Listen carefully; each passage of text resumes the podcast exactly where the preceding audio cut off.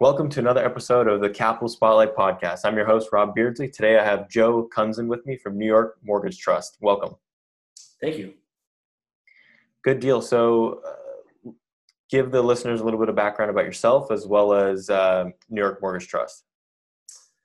So, my background is I've been in lending for 30 years. Uh, started with Merrill Lynch and worked for a small group uh, that did business lending and how I got into real estate is in the late 90s.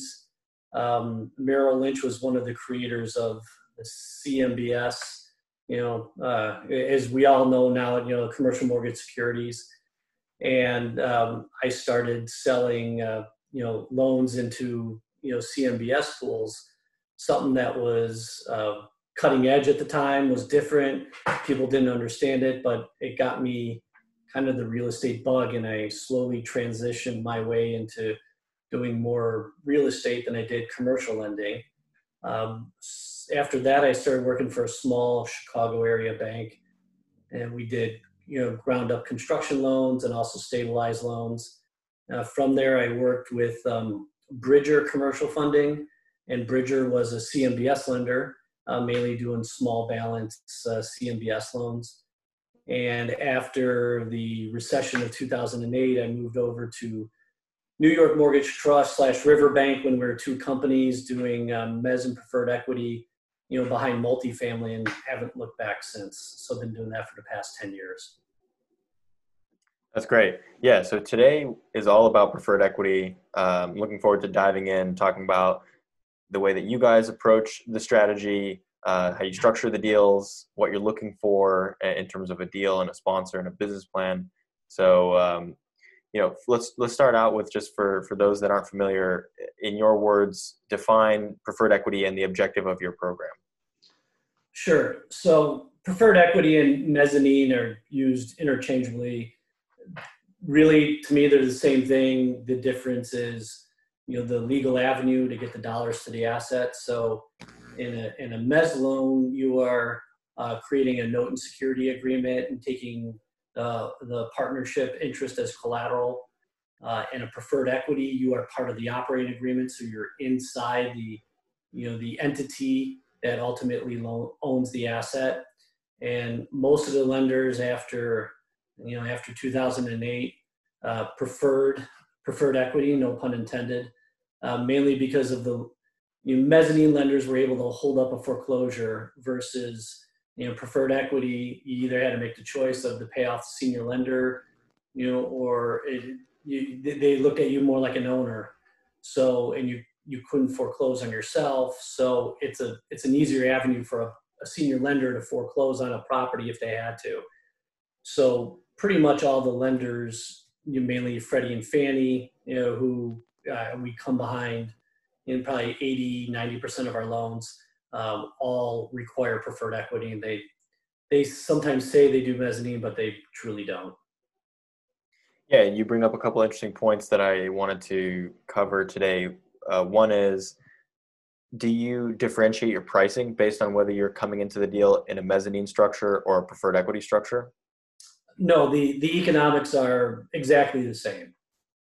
Okay, so you know one's legal structure and you know uh, collateral, if you will, doesn't really influence you know the way that you look at the deal or, or how much downside protection you have. No, I mean if for whatever reason a lender or a borrower, for that matter, said we really need to do this as mezzanine, there could be a, a maybe a tax or tax implication um, we'd certainly do it and it would be you know no different. And you just again the, the wording and the documentation is a bit different but from the economics it's exactly the same. Got it. And the other thing which is interesting you mentioned that you know the vast majority of your lo- of your pref and mezz positions are behind agency. And from my understanding uh, agency is pretty uh, tricky to navigate in the pref world and uh, are don't, they don't really allow hard pref, and you have to place your money as soft pref. But I wanted to get your take on that and, and how you structure that. Sure. So, um, you know, if you if you if you take Freddie and Fannie, and let's say they're each 50% of the business out there, a majority of our investments have come behind Freddie. and the reason for that is they're a bit more transparent uh, as far as what they want, as far as their pref equity agreements are concerned versus Fannie. Uh, a lot of it has to do with just the the ultimate way that they are funded. You know, Freddie essentially does a CMBS style securitization. Uh, Fannie is, for lack of a better term, probably a, a reinsurance company where they sell off whole notes of what they funded and they they they back them 100%. Um, so because of that, uh, Freddie is you know they know you can you can ask them they know exactly you know what they want and we know what they want. With Fannie, uh, sometimes I can get different answers from different DUS lenders because the way they underwrite is they delegate a lot of their underwriting to the various uh, DUS lenders like JLL or Walker Dunlop or CBRE, and they may have all different answers as far as what we can and cannot do. So um, that being said, it tends to get pushed over to Freddie a bit, and Freddie will allow hard pay pref equity. Um, they now they have certain limitations on that. You know, for instance, you know you can only uh, invest up to a 105 debt service coverage, and that debt service coverage is combi- is defined by their underwritten NOI divided by the principal and interest on the senior, regardless of the IO, and our uh, the pref equity hard pay. And the hard pay is defined by what is the economic default on the pref equity. So, you know, m- most of the time, you know, our, our hard pay will be, let's call it a five. You know, they'll use that five number in, in that debt service coverage requirement. And, and again, is the, the hard pay is simply, you know, if you pay the 5% hard pay, there is no economic default. If you, if you can pay it and then some, um, there is no default. So it's, it's pretty clearly defined. Yeah, let's take a step back and I kind of jumped into the hard versus soft conversation. Uh, can you just go quickly between the two and the advantages for both sides for each? Sure. So, so hard payment. Usually, the agencies will only allow a pretty simple and straightforward economic default event, and that'd be a payment default. You know, before there was groups that were putting in uh, defaults for things like occupancy requirements or debt yield requirements, and you know, pretty much they eliminated that and saying, you know, they either pay a minimum dividend, you know, um, on your pref, or they default. So it, it's just a straight line payment default. Um, soft pay is there is no economic default. So usually what happens in a soft pay deal is, you know, the the property um, um, can only be taken over by the pref equity provider uh, only in cases of you know bad acts. Um, so if the property tanks and you know let's say the occupancy goes to 70% or the debt service coverage is less than one, um, you cannot as a pref equity provider you know step in and declare default.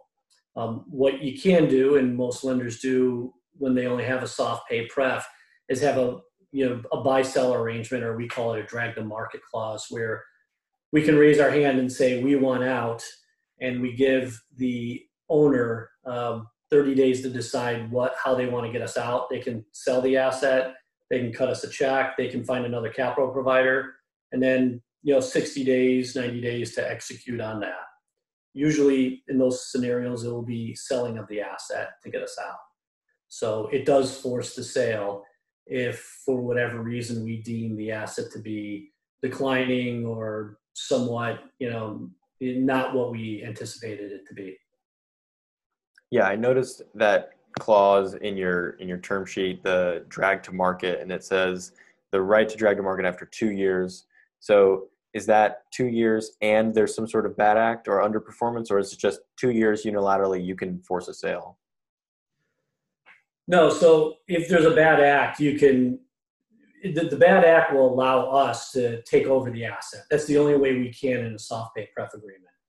Um, as far as an economic situation, you know, there, there's a, we, we have a two year lockout, meaning we can't enact our buy sell for the first two years. You know, otherwise there's a risk to the borrower saying in six months that we could say we want out. They wouldn't be able to get us out and they'd have to sell the asset and they'd probably take a loss because they've only owned it for six months. So for that, we give them two years. Um, uh, we take a little bit of a prepayment for those two years. So in a worst case scenario, if we funded the deal and the property tanks and they're not able to pay us anything, um, with a prepayment, at least we have some sort of payment for those first two years until we can force the sale of the asset. Got it. And so, how do you manage maturities, right? So, there's also, it sounds like Fannie may be more concerned than Freddie, but maturities are another thing that are, you know, put the pref more into a debt like vehicle than an equity like vehicle. So, what, what is your stance on maturities and how do you structure those? Yeah, so typically we have our pref coterminous with the senior. So if it's a 12 year deal, we'll do a 12 years. If it's 10 year, we'll do a 10 years. Uh, the agencies typically want you to either be outside of the maturity. So usually for us, it's coterminous plus one day, um, or Freddie will allow you to mature it as long as it's two years or earlier before maturity.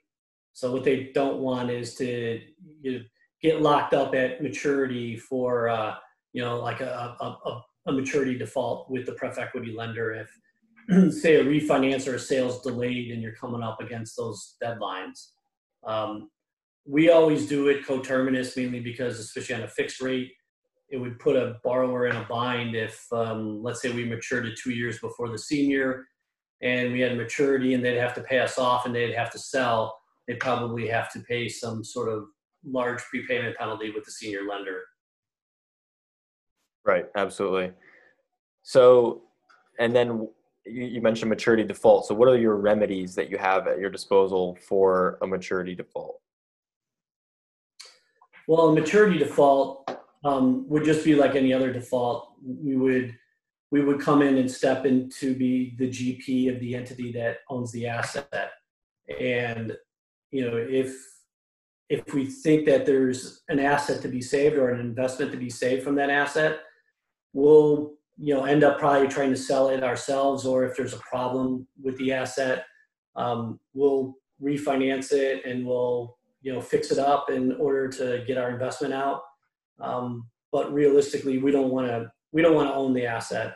Uh, we want to get out as soon as possible, and if that means we have to put in some additional monies to fix up, let's say, some deferred maintenance, uh, we'll we'll go ahead and do it. Um, but also on the flip side, if it's not worth saving, if we don't think we can recoup our investment, we would probably just let it, you know, default to the senior lender and step away. So something unique uh, about you guys is your willingness to go on a longer term basis on your pref Mm-hmm. Vast majority of pref lenders I speak with, you know, they're looking at 18 to 36 month terms. They want to churn their money. They they want to be sitting behind a bridge where there's a clear value add strategy to to allow for the pref to be taken out either through a sale or a refinance. Um, right. So the question for you, as far as a longer term, where your accrued payment is just growing your basis in the deal, essentially, how how do you guys underwrite and get comfortable with with that fact where you know there may be you know 40 points of accrual building up on over a 10 year hold that needs to you know get paid to you in order to earn your return. Right. So we do it the, the reason why we go coterminous more than anything is we're you know we're a publicly traded mortgage REIT and we have a balance sheet. So theoretically anything we get redeemed back to us we got to go out and redeploy you know we don't we're not a fund investor so we don't have to refund any investors. If they want to get their money out of our company they sell the stock. So um, that's one of the main reasons we do it. Um, but as far as uh, you know the accrual and how can we do it for 10 years um, it really depends on the structure of the senior. So if you know for instance someone comes to us with a fully amortizing senior loan and we have some sort of pay and accrue feature in our on, on our pref equity, we can hold that pay and accrue, you know, for possibly the entire length of the time just because we're burning off debt in front of us. Uh, conversely, if someone comes to us with a, let's say, an all IO deal or a five year IO deal, which is fairly common, um, we can offer some pay and accrue, but eventually we're going to ratchet up our cash payment to minimize the accrual because you're right. You know, you can you can have if you accrue for 10 years a $5 million investment become a $10 million investment at the end of 10 years. So we want to minimize that. Now usually what happens though is you know during that first five years you know there's some value add program or what have you and the borrower will take us out let's say with a with a supplemental um, or they'll or, or they'll sell the asset before even the am hits. So i'd say you know a good portion more than half of our uh, redemptions have occurred mainly because of refinances or sales well before the maturity um, of the investment. You mentioned something earlier that uh, it was one of my later questions but i'll ask it now which is how does being a publicly traded company affect i mean i think i got one answer there in terms of being comfortable in a longer term but what are what are the other benefits and drawbacks of being a publicly traded company?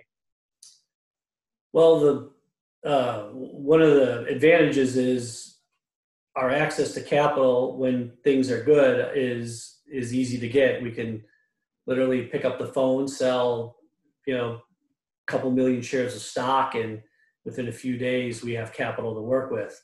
Um, that worked well up until about February.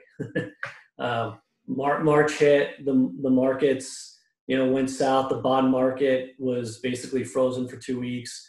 Um, so it caused a, a, lot of stress in the mortgage REIT market um, because of the way we finance our, uh, you know, with our counterparties.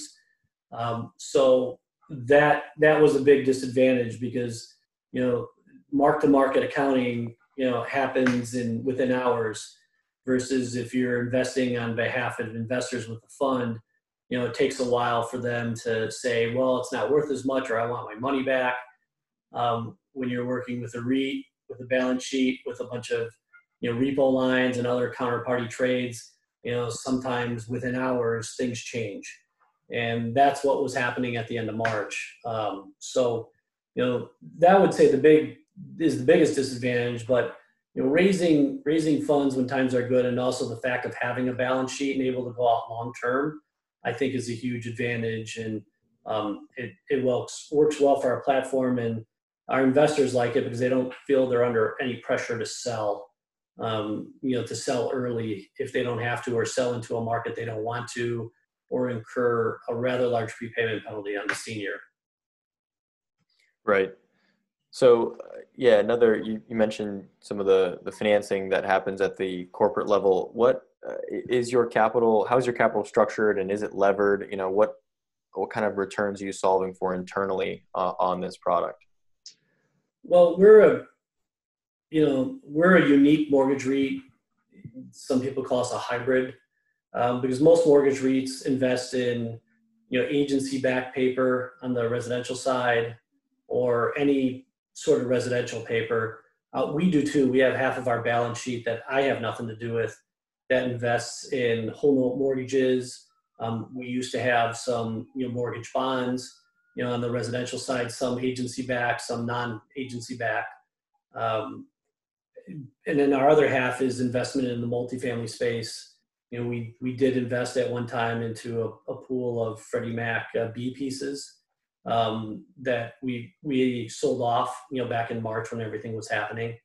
Um, so you, you know, from that standpoint, we're a very, you know, we're a very different mortgage REIT than a lot of them send, tend to just focus on, um, you know, on, on mainly just investments into residential backed securities. Now, there's a bunch of equity REITs that are owners of properties, you know, but they really own and manage properties. We don't manage properties. You know, we invest in them, but we partner up with operators, you know, and they operate the property as they see fit. Um, so in that sense, we're you know we're very unique as far as you know the rest of the mortgage REIT sector. I don't I don't think there's a true comparable to us uh, as far as what we do, and I, I think that's going to change a bit. You know, also going forward, just for the fact of you know what we went through and some of the things we had to do moving forward. Um, you change our philosophy uh, slightly. You know, when the once in a lifetime financial event happens twice in 12 years, causes you to, to you know think about what are we what are we maybe doing wrong that we can prevent this from happening again. Interesting. So I want to jump back to the hard versus soft discussion and, and just go through those programs a bit more. So the other term I saw was 90% max LTV, and you know, not doesn't seem to factor in uh, capex costs. I may be wrong about that, but I was wondering how you incorporate the sponsor's capex plan into your evaluation. Well, we'll um, you know, if someone comes in and buys a a fifty million dollar asset, and let's say they want to put three million of capex into it to improve the improve the property, you know, we'll look at it as the cost of it being fifty three million. You know, so long as that capex is reserved or somehow we're able to disperse it. Um, so, and, and if you know the plan checks out, and you know if they invest five thousand a door and they can get a hundred, hundred fifty dollar pop on rents, and it makes sense, you know, yeah, theoretically we can get up to ninety percent of that fifty-three million in this example. Um, typically, though, it's hard to hit that ninety percent it's maybe a little bit easier today is just because you normally get constrained by debt service coverage ratios and what specifically Freddie Mac imposes on you. On the soft pay, they don't impose it on you because they don't care because there's no economic default. Um, but uh, usually, usually we get some sort of stress from the cash flow, so we're not able to do the full 90%. But now it's been creeping up a bit lately just because now borrowers are able to get 10 year fixed rate financing at around 3%. You know, in pre pandemic, it was, you know, hovering around four, four and a quarter. So that's a, that's a pretty big drop. Um, you can fit a lot more debt into the same asset producing the same amount of cash flow. Yeah, absolutely. So we've mentioned some few situations where, you know, economic default, maturity default. Can you talk about a situation where you guys have had to step in and take over management? Um, we really haven't had too many. We haven't had an economic default yet. Um, we've had a few defaults by bad acts where the borrowers were, you know, doing things they weren't supposed to, and we give them notice and they weren't able to cure those defaults. So we had to step in um, and control the asset. And you know, really, the minute we stepped in, we assessed our investment, assessed the property, which we had a pretty good handle on, and really just went in and sold the sold the assets to recoup our investment. So it was you know fairly quick, you know, as far as what we wanted to do, um, you know, what we wanted to do, how we wanted to do it, and you know, anything we collected above our investment still went back to the sponsorship. So um, e- even in an adversarial type of relationship. That's actually very interesting. And so, what are the economic ramifications of stepping in? Do you dilute the common equity? Is there some sort of default rate that you're now charging? Yeah, there is a default rate. It's it's uh, you know seven percent or seven hundred basis points above uh, what our initial rate was, and then all the fees that we incur to take control of the asset and ultimately sell it. So, um, is it meant to be punitive? Yeah, it is. You know, we we don't we don't want you know we don't want borrowers to commit bad acts. Um, you know, and the bad acts are very similar. You know, to what the same bad acts clause the agencies or any other senior lender have, whether it be fraud or misappropriation of funds or committing a felony or you know there's you know there's there's many of them. Um, common sense as, as i say. So um, you, you know really it's yeah it's, it's a lot of our you know default you know interest rate. It's you know because it, the minute we take over as gp we're running the asset. And we're not set up to run assets. You know we're set up to manage investments not run multifamily properties. So uh, our theory is if we're going to step in and control it, we want to get paid like a, you know, like an owner. Um, it's again also to be punitive. and but eventually what we do is we just want to exit. We want to get it off our books, get recoup our investment, you know, plus our return and get out. Right. So I noticed on the the bridge preferred product, there's a pretty large exit fee of two percent incorporated on the total debt stack, right? And I and that sounds pretty expensive, um, but with the caveat that it's waived if if the refi is through uh, you guys. So is that a pretty good incentive? Do you end up getting a lot of refinances through through New York Mortgage Trust?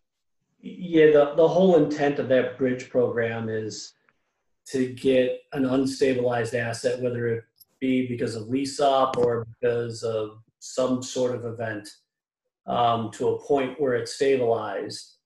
Um, and the the secondary intent of it is, you know, to capture you know capture that refinance market.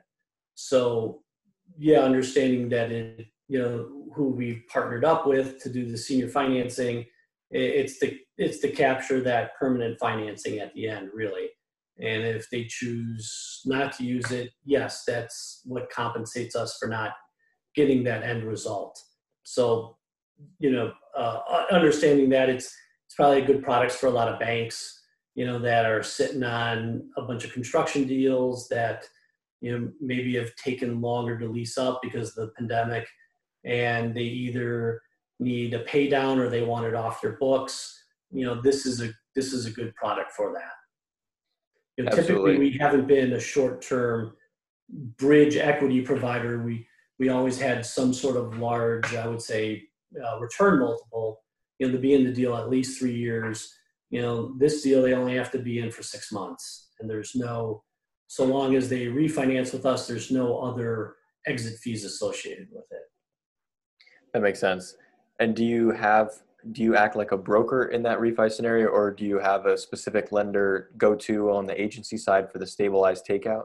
Yeah, we have we have a, a partnership lender uh, that we work with that we can't name um, that works with us, and you know this is a, a venture between the you know the two of us. So they you know they they want that business, and we felt in order to do the bridge equity you know, it's not, it's something very counter to what we've been doing in the past.